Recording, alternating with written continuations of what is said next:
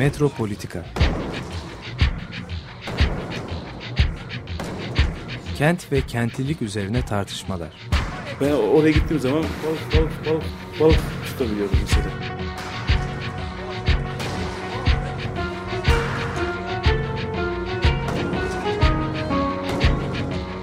Hazırlayan ve sunanlar Aysim Türkmen ve Deniz Gündoğan İbrişim.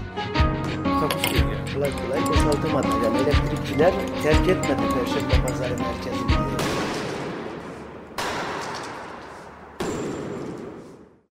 Merhaba sevgili Açık Radyo dinleyenleri. Bugün Metropolitika'da çok sevgili bir konuğum var. Sevgili Emek Ergun.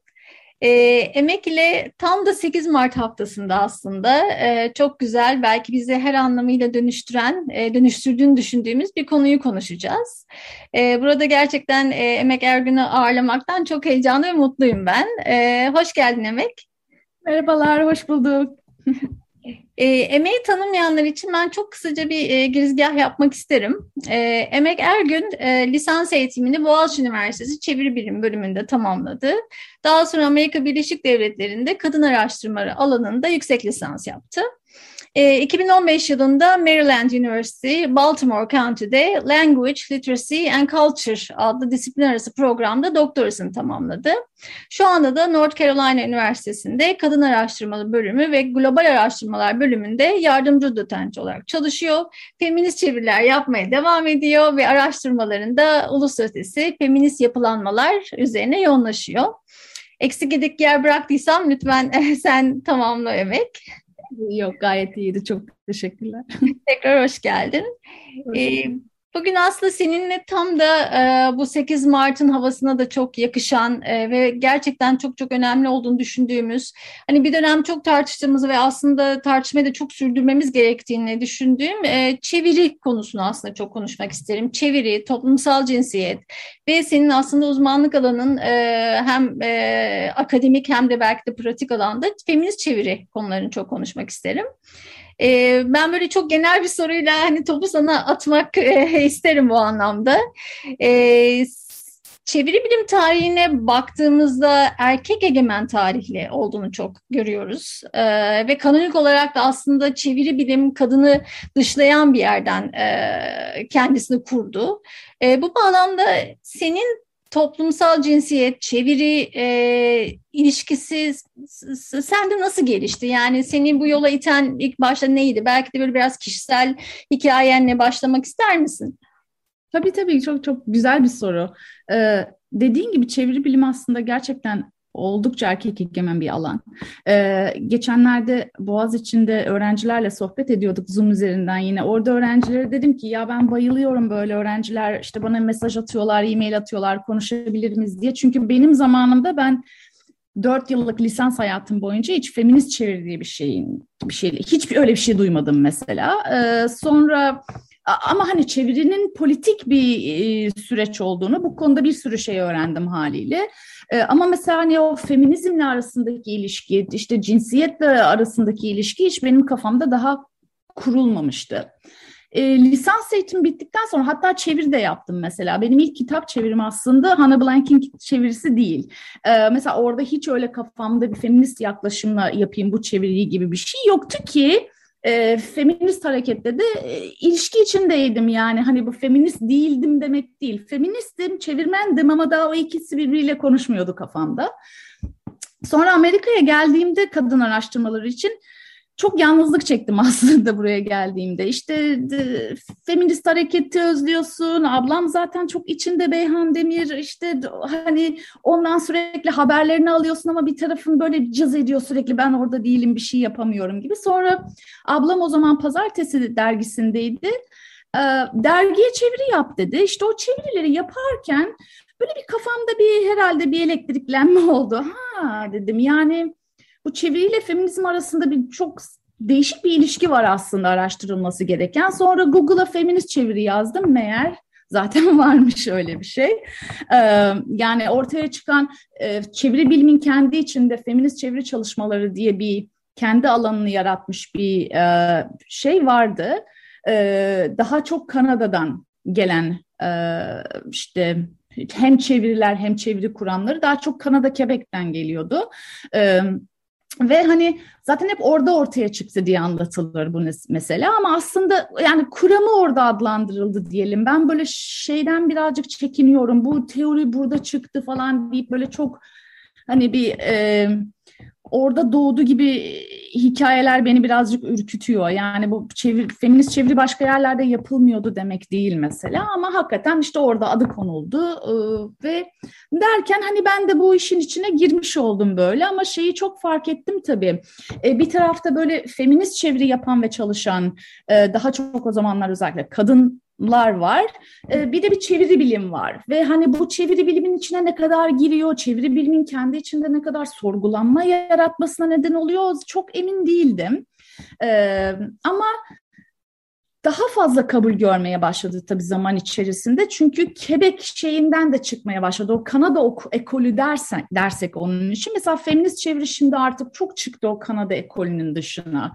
Ee, dünyanın farklı farklı yerlerinden feminist çeviri çalışmaları üreten e, insanlar ortaya çıkmaya başladı. E, bir taraftan queer çeviri e, çalışmaları ortaya çıkmaya başladı derken hani neyse ki o Kanada'nın o şeyi bir nevi monopoli diyeceğim ona ama hani onlara haksızlık olmasını da istemem ama o monopoli kırıldı diyeyim yani ve de kırılmaya devam ediyor. E, çevre bilimin erkek egemenliğini de bu tabii ki sorguluyor. Yani işte dediğim gibi mesela ben şimdi Türkiye'de mütercim tercümanlık çeviri bilim bölümlerinden o kadar çok öğrencilerden e-mail alıyorum ki hem lisans hem yüksek lisans mesela. Yani konuşmak istiyorlar işte çok öğrenmek istiyorlar ve bu çok güzel bir enerji yani ve bu enerjinin büyüdüğünü çok net görüyorum diye şey, orada bir durayım. Tabii şey çok güzel anlattın ama gerçekten hani e, hem o Quebec dışında biraz daha bu ulusal sınırların dışına çıkıp aslında beyazlık da var belki de o beyazlığın da biraz e, dışına çıkmak da çok önemliydi. Çünkü sanırım hani e, sen çok çok daha bilirsen biraz onun e, beyazlığı ve ayrıcalıklı kısmı da dönemsel olarak çok eleştirilmişti. Dolayısıyla artık o hani Global South dediğimiz yerden de çok konuşan o yüzden belki de hani Türkiye'den sana ulaşan yüksek lisans öğrencilerinin de yani belki bu gözle e, gördüğü e, yerden e, konuşan çok güzel çalışmalar var söylediğin gibi. Evet. E, buradan aslında şeyi de çok sormak isterim sana. E, yani senin kişisel hikayenden e, bağlanıp biraz daha belki tarihsel bu arka plana vermek gerekirse e, burada feminist çeviride esasen bu çevirmen nasıl hareket eder? Yani hı e, hem dünyada e, belki sonradan Türkiye örneklerine de gelebiliriz ama yani dile ve kaynak metne nasıl yaklaşılır? Hem tarihsel hem de belki biraz teknik açıdan hani açabilirsem bunu çok çok e, güzel olur aslında. Evet o önemli. Ya bu Kanada ekolünde aslında mesela o dönem bir sürü bu konuda makale, kitap yayınlandı. İşte feminist çevreyi feminist yapan nedir? Değil mi? Hani belli ki ortaya bir cinsiyet bilinci getiriyorsun. İşte bu kadın erkek ilişkisini sorguluyorsun. Ee, kuramsal olarak çok sağlam sorgulamalar vardı orada. Çünkü hep bu bir, bir ikili bir yapılanma söz konusu hep kültürlerimizde. Bir özgün metin diye bir şey var kafamızda. Bir de onun karşısına çeviriyi koyuyoruz ikincil konumda ve haliyle bütün bu hani hep önem verdiğimiz işte kutladığımız alkış, alkışladığımız hep özgün metinler oluyor. Çevirinin adı yok aslında. Çevirmenin adı yok yani bir anlamda. Hani ilginç bir şekilde kadının adı yok da deriz ya ama çevirmenden beklenen tam da odur. Yani e, hiç kimse ol. Hani öyle bir çevir ki sanki sen bu metin neyse genel anlamda metin diyorum. Sanki bunun içinde hiç var olmamışsın gibi. İşte feminist çevirmenlerin orada çok cesur bir e, pozisyon aldılar aslında mesela. Yo varız dediler. Yani varız ve yaptı yani var olmamız metni etkiliyor. Yani çeviri dediğimiz şey basit bir bu bu dilde böyle deniyor, bu dilde de böyle deniyor. O kelimeyi bu kelimeyle değiştirdim, oldu bitti gibi bir şey değil. Yani ciddi anlamda yeniden yaratıyorsun.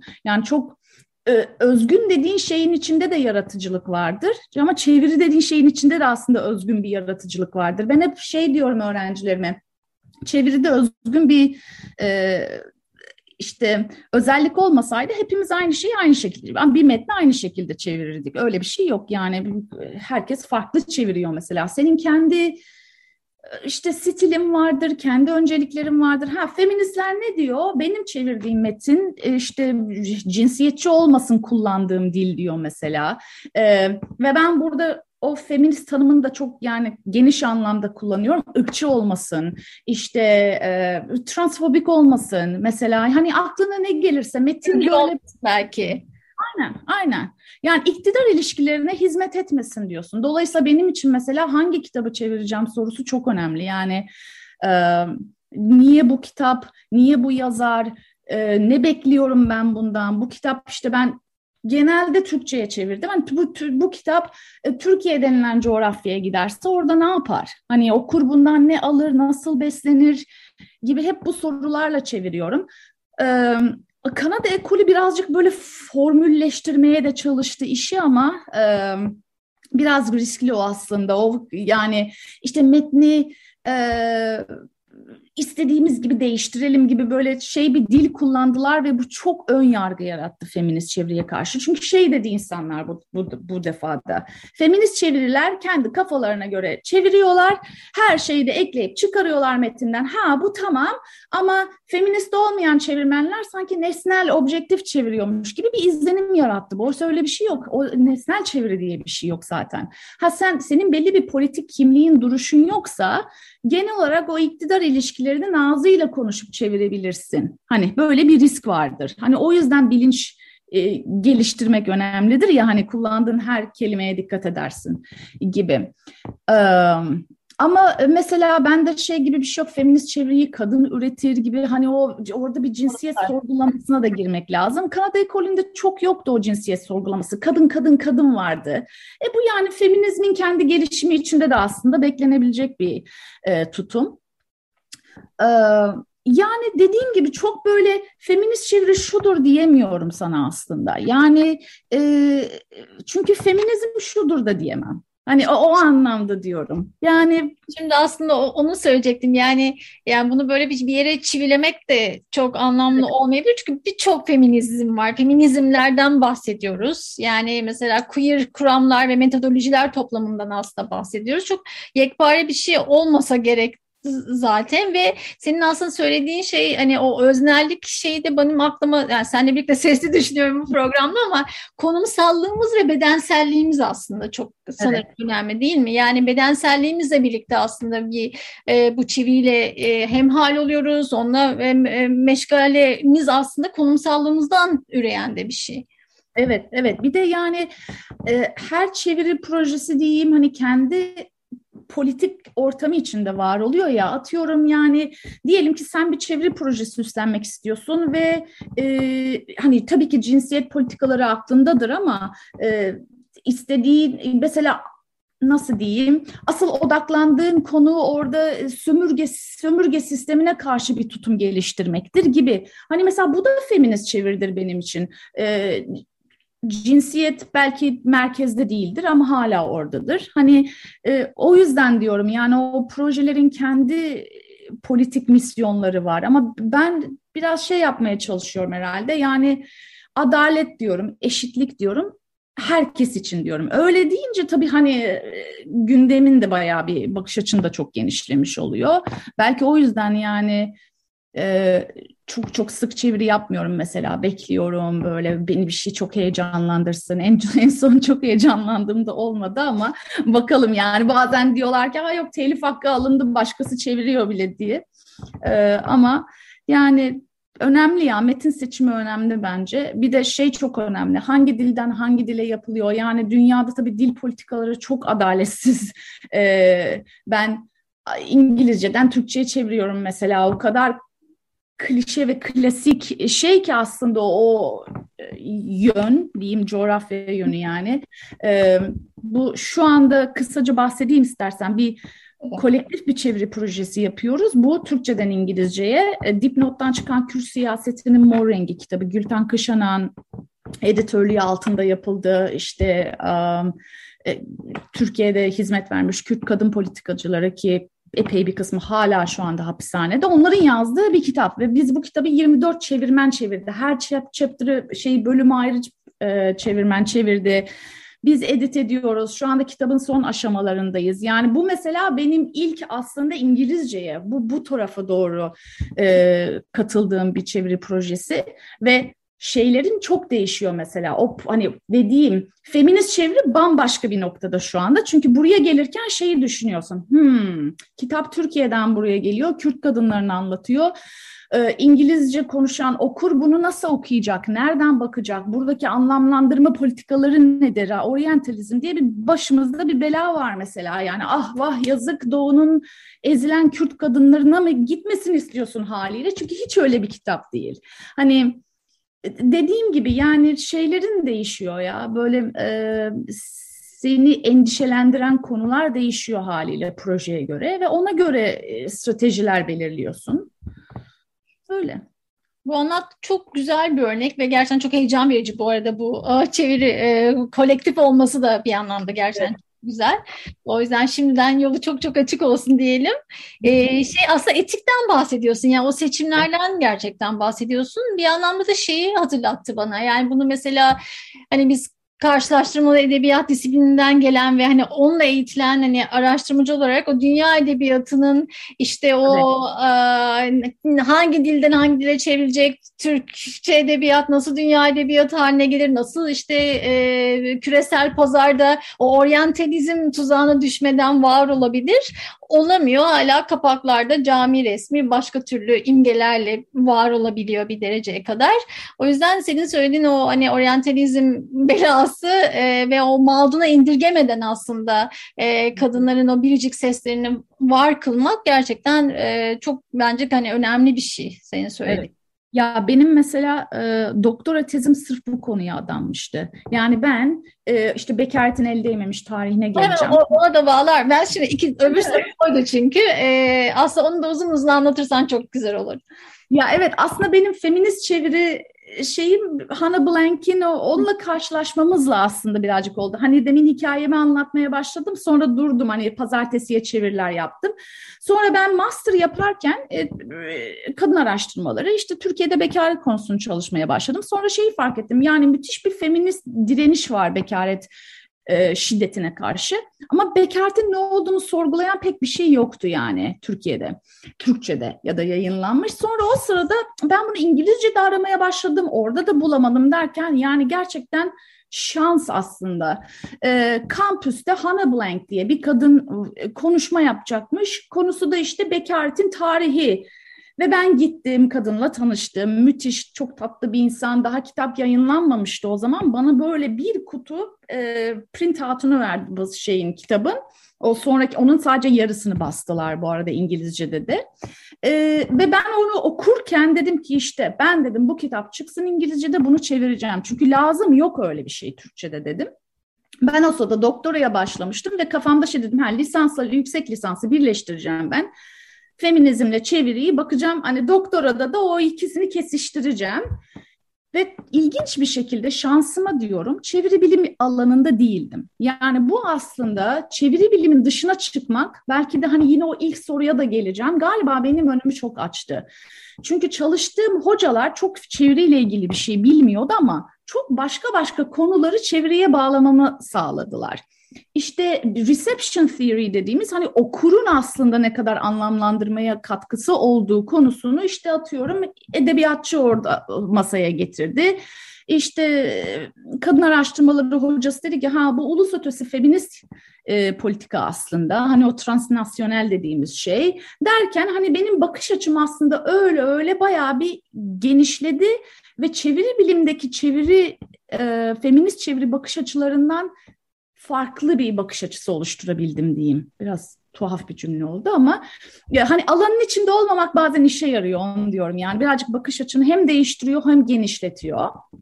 Neyse sonra Hannah Blank'in işte kitabını çevirirken artık misyonu o kadar kafamda oturmuştu ki yani hani Türkiye'de zaten var olan işte e, feminist harekete katkısı olsun kitap. diye çevrildi kitap. Yani çok Aksu Bora'yla çalıştım harikaydı. Tanıl Bora'yla çalıştım. Yani iletişimde çalışmak çok iyi bir deneyimdi kapağından içindeki atıyorum ön söze kadar yani böyle çok feminist çevreyi destekleyen bir ortamda yaptım işi aslında. Ee, o yüzden sadece benim işim değildi. Hani bir sürü insan aslında orada feminist çeviri yapıyordu. Ee, ve yani şöyle bir güzelliği oldu ki bunu o zaman hiç beklemiyordum. Çünkü benim kafamda feminist çeviri zaten yapılıyordu Türkçe'de. Ben biraz adını koymuş oldum ama o böyle bir sürü insanın önünü açtı gibi oldu. İşte öğrenciler sürekli oraya geri gidiyor. Güzel yani hani öyle bir şeye vesile olması da iyi oldu ya. Güzel oldu. Bence de çok çok güzel oldu. Çünkü yani belki de dediğin gibi yapılıyordu ama hani onu belki bir somut ürün olarak da görüp aslında e, ve hani senin tam da söylediğin yollardan yani hani böyle bir kitap var e, hem yazarıyla tanışman da aslında seni bence çeviride de etkileyen o belki bedenselliğin o konumsallığın o hani belki e, dil kullanma stratejilerinin her şeyine etkisi olan e, bir e, arka planda yaratmış olabilir. O açıdan çok kıymetli olmuş hakikaten de söylediğin gibi. Evet. Ama mesela o zaman kafamda şöyle bir soru vardı. Ya sürekli bu feminist çeviri politik eylemdir diyoruz da gerçekten bunun politik etkisi ne ya diye bir soru geldiğinde ben cevap veremiyordum buna. O yüzden mesela ben doktora tezimi dedim ki kitabın okurlarıyla çalışacağım. Ve gerçekten hani kitap okurda nasıl bir değişim yaratıyor? Sonra bu işte kitapla ilgili neler yazılıyor, çiziliyor? Yani ben inanamıyorum. Kitap ilk 2008'de çıktı ve hala bu kitapla ilgili yazılar basılıyor. Mesela bu bana çok ilginç geliyor. Ee, o da yani maalesef diyeceğim aslında ne kadar hala önemli ve alakalı bir kitap olduğunu gösteriyor. Maalesef diyorum çünkü keşke hiç okumamıza gerek kalmamasa yani. Ama bekarette ne desek mesela. Ama orada değiliz henüz. Ee, şeyi dedim ama mesela hani diyorum ya ilk yapan ben değilim. Ya Türkiye'de feminist hareket 80'lerdeki feminist hareket çeviriyle başlamış bir hareket. Yani bu kadın çevresi diye bir çeviri grubumuz var mesela. Yani ve yaptıkları şey müthiş bir feminist çeviri işi. Yani çevirirken feminist dil yaratması ve bunun gayet farkındalar. Önski mesela kadın çevresinin yayını, aa, kitabın adını nasıl unuttum ya Juliet Mitchell'in neyse aklıma gelir sonra bu. Ee, orada mesela ön, ön sözde yazdıkları e, açıklama bildiğin bir feminist çeviri açıklaması ama feminist çeviri demiyorlar. Hani demeye çalıştığım bu. Ayşe Düskan'ın yaptığı çeviriler mesela bariz feminist çeviriler. Hani bir, bir sürü daha başka insan var. Ama işte adını koymak gerekiyor ya bazen bir şeyin önünü daha bir hızlı açabilmek için. Sanırım Hannah Blank'in kitabı onu yaptı. Ya aslında evet metodolojik açıdan ve pedagojik açıdan da belki daha kavramları da oturtmamız için senin dediğin açıdan yol aç yapmak gerçekten önemli ama tam da dediğin noktada mesela benim aklıma Şirin Tekel'in yaptığı çeviriler geliyor. O kadar kıymetli ve e, düşünülerek bilinçli seçimler yapılmış. E, e, mesela Ayşe Düskan'ın hemen Gül Dünya yayınlarını düşünüyorsun. Ya yani o yüzden e, hali hazırda çok güzel canlı bir zaten zemin vardı ama e, dediğin gibi yani senin kattığın değerde açtığın yolda sanırım belki o metodolojik ve şey açılardan e, çok e, güzel ve katmanlı oldu diye düşünüyorum. Evet. Yani bu biz Türkçe'de çok çok güzel bir slogan var. Biz çevirmezsek dünya dönmez diyor ya çevirmenler. Evet. Çok doğru bir şey. Ee, keşke diyorum bunu İngilizceye çevirebilsem ben çevrilmiyor yani. ee, ama o kadar o kadar doğru bir bir slogan ki o aslında. Yani o bu kadar dünyada önemli rol rol oynarken çevirmenler nasıl oluyor da bu kadar görünmez kılınıyorlar? Yani bu, bu paradoks çok rahatsız edici aslında. Feminist harekette de böyle. Yani bu kadar çeviri kökenli bir hareketimiz var ki bu çok güzel bir şey. Hala müthiş çeviriyle beslenen bir hareketimiz var. Ama çeviri deyince böyle bir niye burun kırıyoruz değil mi? Hani niye böyle bir tavır içine giriyoruz? İşte bunların biraz daha konuşulması lazım ama şey çok güzel mesela bu konuşmaları Türkiye'de yapmak da bu arada çok daha kolay. Ben mesela Amerika'da çünkü çeviri bilim diye tanınmış bir disiplinimiz var. Mesela Amerika'da yok bu o kadar. Demin dedin ya karşılaştırmalı edebiyat. Burada çeviriyi birazcık onun altına tıkıştırıyorlar. Ee, hani orada işte siz konuşun arada çeviriyle ilgili gibi bir tavır var. Tavır var. Ben e, yani benim aslında kadın araştırmaları ve global çalışmaların içinde olmam biraz da o yoksunluktan belki de yani. E, çünkü edebiyatçı da değilim aslında. Hani böyle buradayım ama mesela çeviri bilimle müthiş iç içe yaşıyorum yani. E, ilginç bir şey ama mesela burada ben bu konuyla ilgili konuşma yaptığımda genel olarak ilk tepki şey oluyor. Böyle bir şaşırma hali. Ah ah ben hiç hiç bu konuyu böyle düşünmediğim gibi böyle ilginç bir vücut dili de var orada. Yani böyle bir tam bir afallama hali. Derste anlatıyorum, öğrenciler bir şaşırıyor. Ne alaka ya diye hani burada küresel politika konuşuyoruz, kadın çeviri anlatıyor diyorlar mesela. Ama 5-10 dakika sürüyor sürmüyor. Sonra hepsi kendilerinden de beklemedikleri bir bir şevkle konuya katılıyorlar. Çünkü o çok değişik bir şey aslında. Hiç daha önce düşünmediğim bir şeyi düşünmeye başlamak ve fark etmek. O, o, o bana güzel geliyor ama ilginç yani. Hani her yerde de bu konuşmayı yapmak çok kolay olmuyor. Dediğin şey çok doğru aslında çeviriyle dünyalar yaratıyorsun. Dünyayı döndürüyorsun ve dünyalar yaratıyorsun. Ee, yani bu Türkiye özelinde gerçekten hani e, o feminizmden o feminist metinlerin bize ilk ulaşması yani işte o Şirin Tekel'in mirası falan hakikaten hep çeviriyle oldu. Yani e, onlar olmasaydı belki de hani daha farklı bir şey olurdu. E, bu anlamda belki de Türkiye ve Amerika farkında sen bizzat yaşayarak görüyorsun. Evet ya aklıma şey geldi geçenlerde mesela bir de bazen aslında çeviriyle ilgili konuşuyoruz ya da çeviri öğretiyoruz ama bunun farkında da olmuyoruz. Ee, mesela geçen sene Audre Lorde'ın Audre Lorde e, müthiş bir siyah e, Amerikalı lezbiyen, şair, aktivist ne dersen müthiş bir insan yani ve hiçbir eseri Türkiye, Türkçe'de yok. Ee, İnşallah yakında çıkacakmış. Ee, bu he, beni heyecanlandıran proje buydu bu arada. Aa, ben çevirdim. Hala harika bir haber şu an yani e, dinleyenler görmedi ama çok mutlu. evet yani çıkacak diye duydum öyle diyeyim. Ee, bana kısmet olmadı ama olsun. Ee, ya Audre Lorde mesela hayattayken Berlin'e gidiyor bir görüşme için. Ee, ve orada yaptığı sohbetler sırasında yani o kendi deneyimlerini çevirerek aslında aktararak Almanya'da bildiğin Afro, Alman feminist hareketini tetikliyor kadın. Yani oradaki e, siyah Alman kadınların daha önce hiç farkında olmadıkları o kesişimsel, kesişimsel, Türkçesi çok zor ya, dediğimiz politikaları aslında çeviriyor onlara ve onlar da ha feminizm sadece cinsiyet politikaları üzerine kafa yormakla ilgili bir şey değil. İşin içinde ırkçılık da var, sınıf da var gibi yani kadın Avrupa genelin Avrupa'ya yayılan bir hareket tetikliyor orada mesela. Bu da bir çeviri aslında düşünürsen. Yani sırf Audre Lorde'ın kitapları yapmıyor o tepkiyi. Audre Lorde Amerika'da edindiği deneyimleri oraya taşıyınca o da onları oraya çevirince böyle böyle büyüyoruz aslında. Çevirinin güzelliği bu. Birbirimizden neler neler öğreniyoruz aslında. Ee, ben mesela işte Türk Bekert'in el değmemiş tarihinin okurlarıyla yaptığım araştırmadan sonra yazdığım kitabı ben Amerikan okuru için yazdım. Mesela geçen çünkü bir arkadaşım şey diyordu, Türkçe'ye çevirecek misin kitabı? Dedim ki ama okuru çok böyle batı odaklı bir okur. Çünkü birazcık şey gibi yani ona adanmış gibi. Hani buradaki feministlere birazcık e, çemkiriyorum diyeceğim çirkin olacak ama hani şey gibi ya dünyanın bütün feministleri sizden besleniyor da ve bu çok hoşunuza gidiyor da siz niye dünyanın bütün feministlerinden beslenmiyorsunuz? Buradaki adaletsizliği birazcık daha düşünelim hani ve bununla ilgili bir şeyler yapalım. E, ve işte örnek olarak da bakın Türkiye'de bir grup feminist bu kitabı okuyup ne muhteşem şeyler e, geliştirdiler işte siz de bunu yapabilirsiniz gibi hani ama bu buraya gidebilmemiz için bu uluslararası bu dayanışmayı yakalayabilmemiz için sizin de bu oryantalist tutumlarınızı değiştirmeniz lazım. Şudur budur değişik okuma politikaları geliştirmeniz lazım. Ee, gibi bir yere gidiyor benim araştırmam orada. Ee, ama hani tabii ki şey e, gitti kafam. Nereden? Buraya nereden geldim hatırlamıyorum şu anda.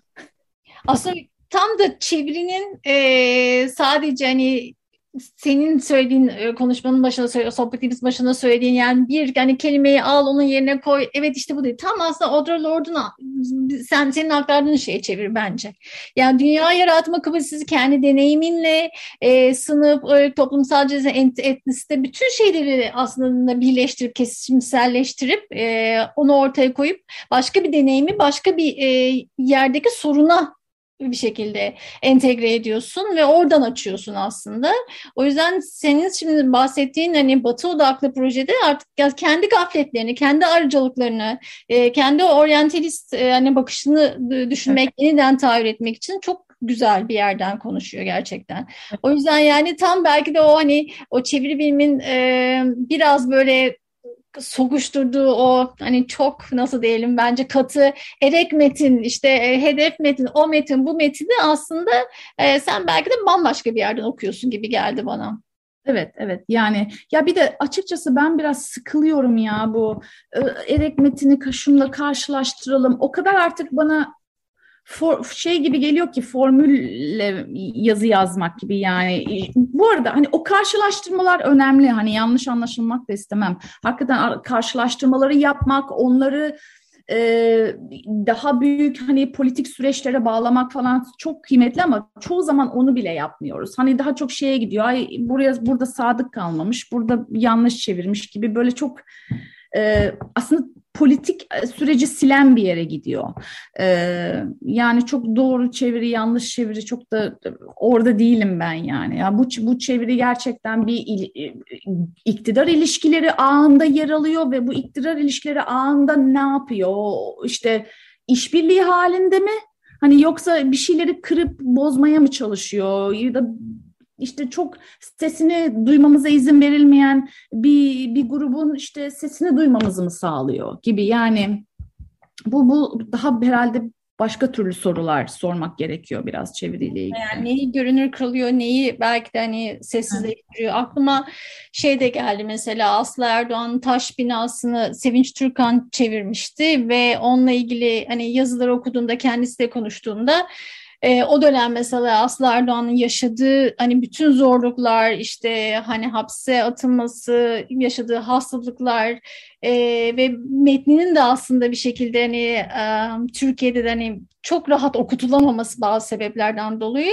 Mesela gerçekten çevirmen onu orada e, gene Amerika için konuşuyorum yani Batı e, okuruna e, bunu bir insan hakları e, nasıl diyelim e, mevzusu olarak gösterdi. Yani Taş Bina'nın çevirisinde e, çevirmen Sevinç Türkan e, onu çeviriyi aslında hem bir insan hakları mevzusu hem de ifade özgürlüğü olarak ortaya koydu. Yani e, senin tam da söylediğin aslında çevirinin daha büyük, daha hani farklı bütün o politik konjonktürünü, kültürel, zaman zaman ekolojik hepsini aslında görünür kılındığı bir yerden belki de çeviriyi konuşmak çok anlamlı. Evet, evet aklıma e, seni dinlerken şey geldi hatta işte hani bu kitapları çeviriyoruz İngilizce ya da şey diyeyim yani böyle hakikaten e, global glo, dünya düzeninde çok çok e, güç e, kazanmış diller var. İşte İngilizce mesela değil mi? Ya da hani Amerika'ya mı geliyor bu kitap mesela? Orada hep ben şeyi düşünüyorum. Hele Orta Doğu dediğimiz coğrafyadan bir kitap geliyorsa buraya o kadar çok şeye şartlanmış durumdalar ki e, pasif bir nesne olarak görmeye Orta Doğulu kadını. Hani çünkü ve bu gerçekten Amerikan devleti tarafından o kadar sağlam bir propagandayla beslenen bir his ki çünkü bunu sonra savaş açmak için kullanıyor. Hani biz Af gideceğiz Afgan kadınlarını kurtaracağız.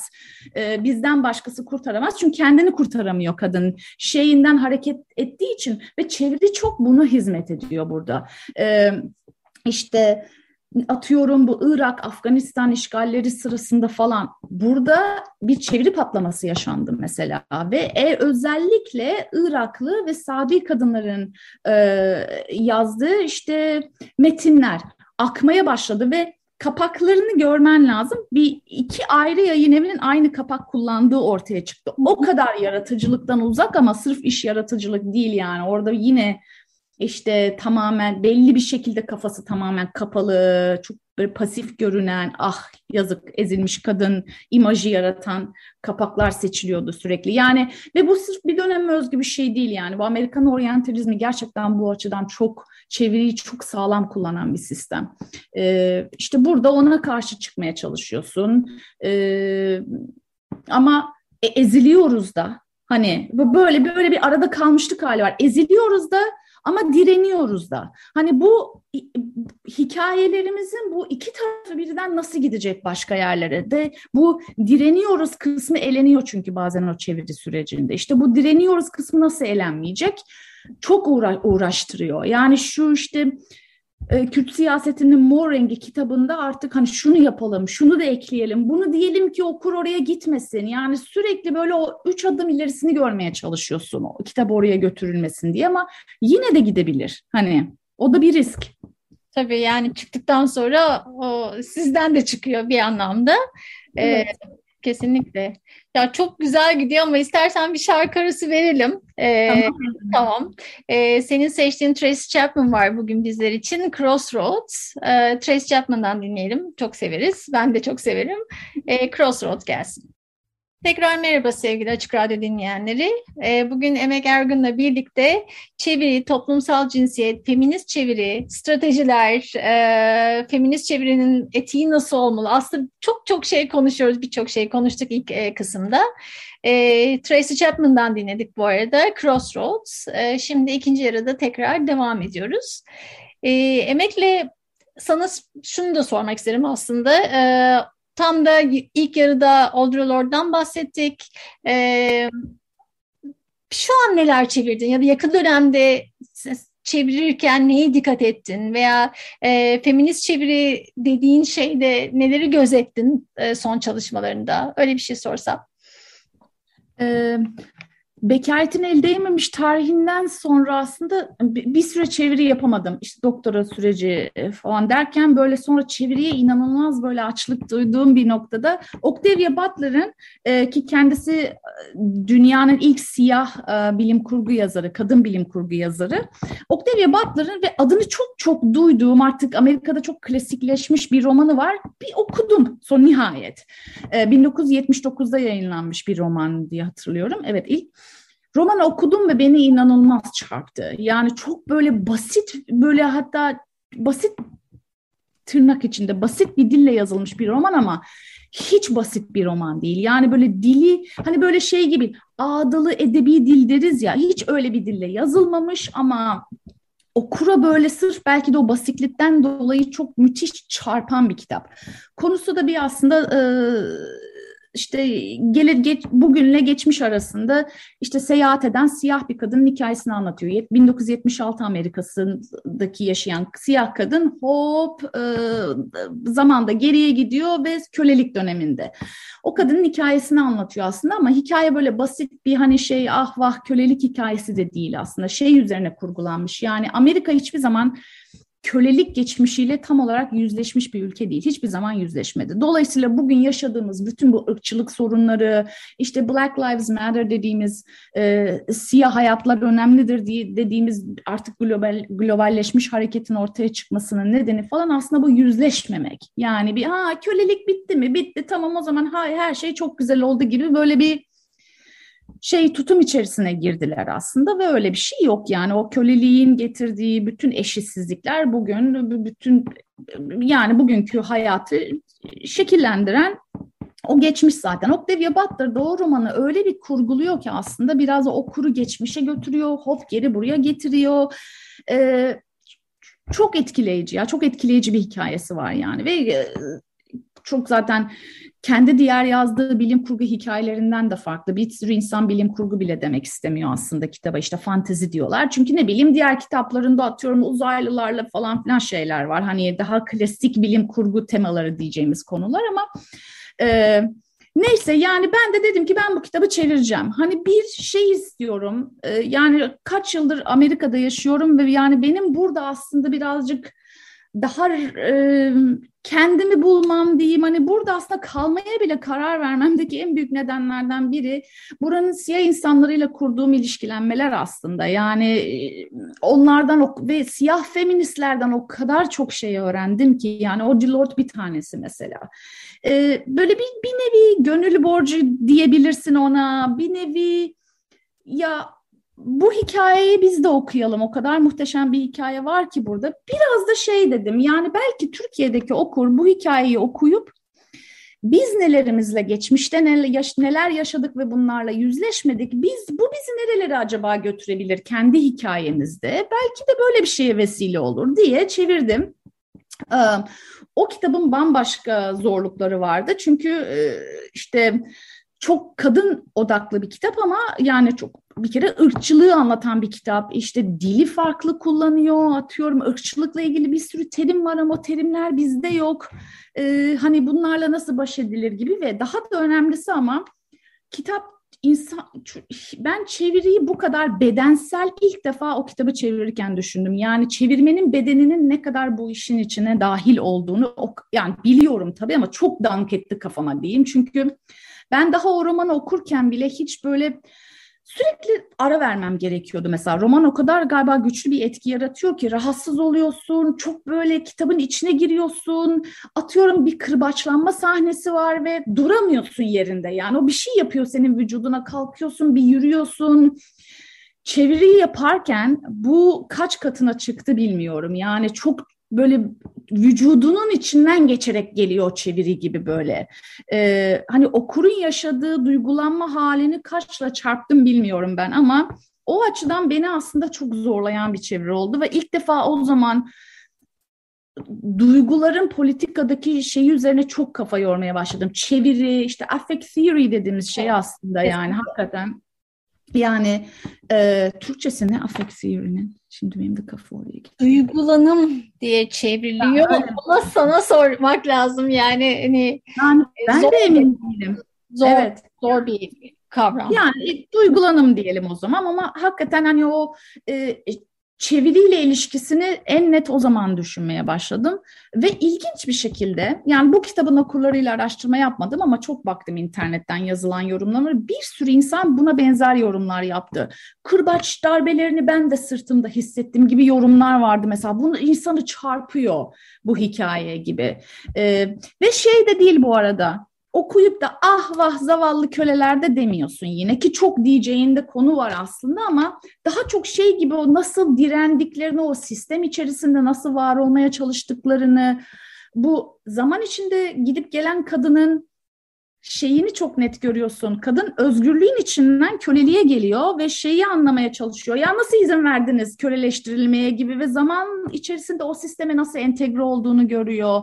E, hatta daha da beteri o sistemin bir parçası haline geliyor bir süre sonra. Yani bir, çok çok farklı yerlerden insanlık haline e, gönderim yapan bir roman diye düşündüm ve e, o yüzden çok hani o yüzden çevirdim başına da kısa bir ön söz yazdım dedim ki kitabın adı yakın e, hikayesi size çok uzak gelebilir ama çok aslında yakın bir hikayesi var yani hiç Amerika kölelik falan bunlar bizde yok diyecek bir hikaye değil. Yani tam böyle içimizden gelen bir hikaye aslında. Biz de farklı farklı zamanlarda farklı farklı insanlara yapmışız diyorsun yani. Hani e, ararsan çok her toprakta çıkar yani o o o kirli kanlı geçmiş.